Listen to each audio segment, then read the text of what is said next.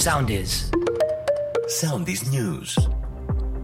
Με τη φρόση Κυριακού, μέσα στον Απριλίο ανοίγει η πλατφόρμα για την υποβολή των αιτήσεων του νέου προγράμματος φωτοβολταϊκά στη στέγη. Οι δικαιούχοι θα μπορέσουν να δουν εξοικονόμηση στους λογαριασμούς του ηλεκτρικού ρεύματος που αγγίζει τις 3.000 ευρώ ετησίως.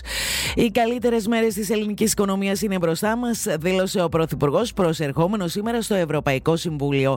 Αναφερόμενος στην αύξηση επιτοκίων, σημείωσε ότι πιέζει και τους Έλληνες δανειολήπτες, ωστόσο Όπως είπε, πλέον οι ελληνικές τράπεζες είναι πια ισχυρές.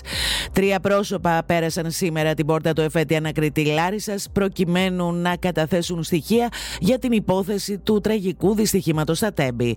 Πρόκειται για τον πρόεδρο του Σωματείου Μηχανοδηγών ΟΣΕ, τον πρόεδρο του Επιχειρησιακού Σωματείου της Hellenic Train και τον πρόεδρο της Πανελληνίας Ομοσπονδίας Σιδηροδρομικών.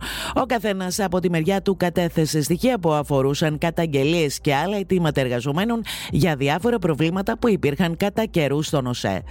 Προσωρινά κρατούμενος κρίθηκε μετά την απολογία του ο 62χρονο που κλειδώθηκε με τα 2,5 ετών δίδυμα παιδιά του σε αυτοκίνητο και άνοιξε φιάλη υγραερίου. Σύμφωνα με πληροφορίες, στην απολογία του ισχυρίστηκε ότι δεν σκόπευε να στερήσει τη ζωή των παιδιών του, αλλά το έκανε για να φοβήσει τη μητέρα τους με την οποία έχει διαφορές. Ακολουθήστε μας στο Soundees, στο Spotify, στο Apple Podcasts και στο Google Podcasts.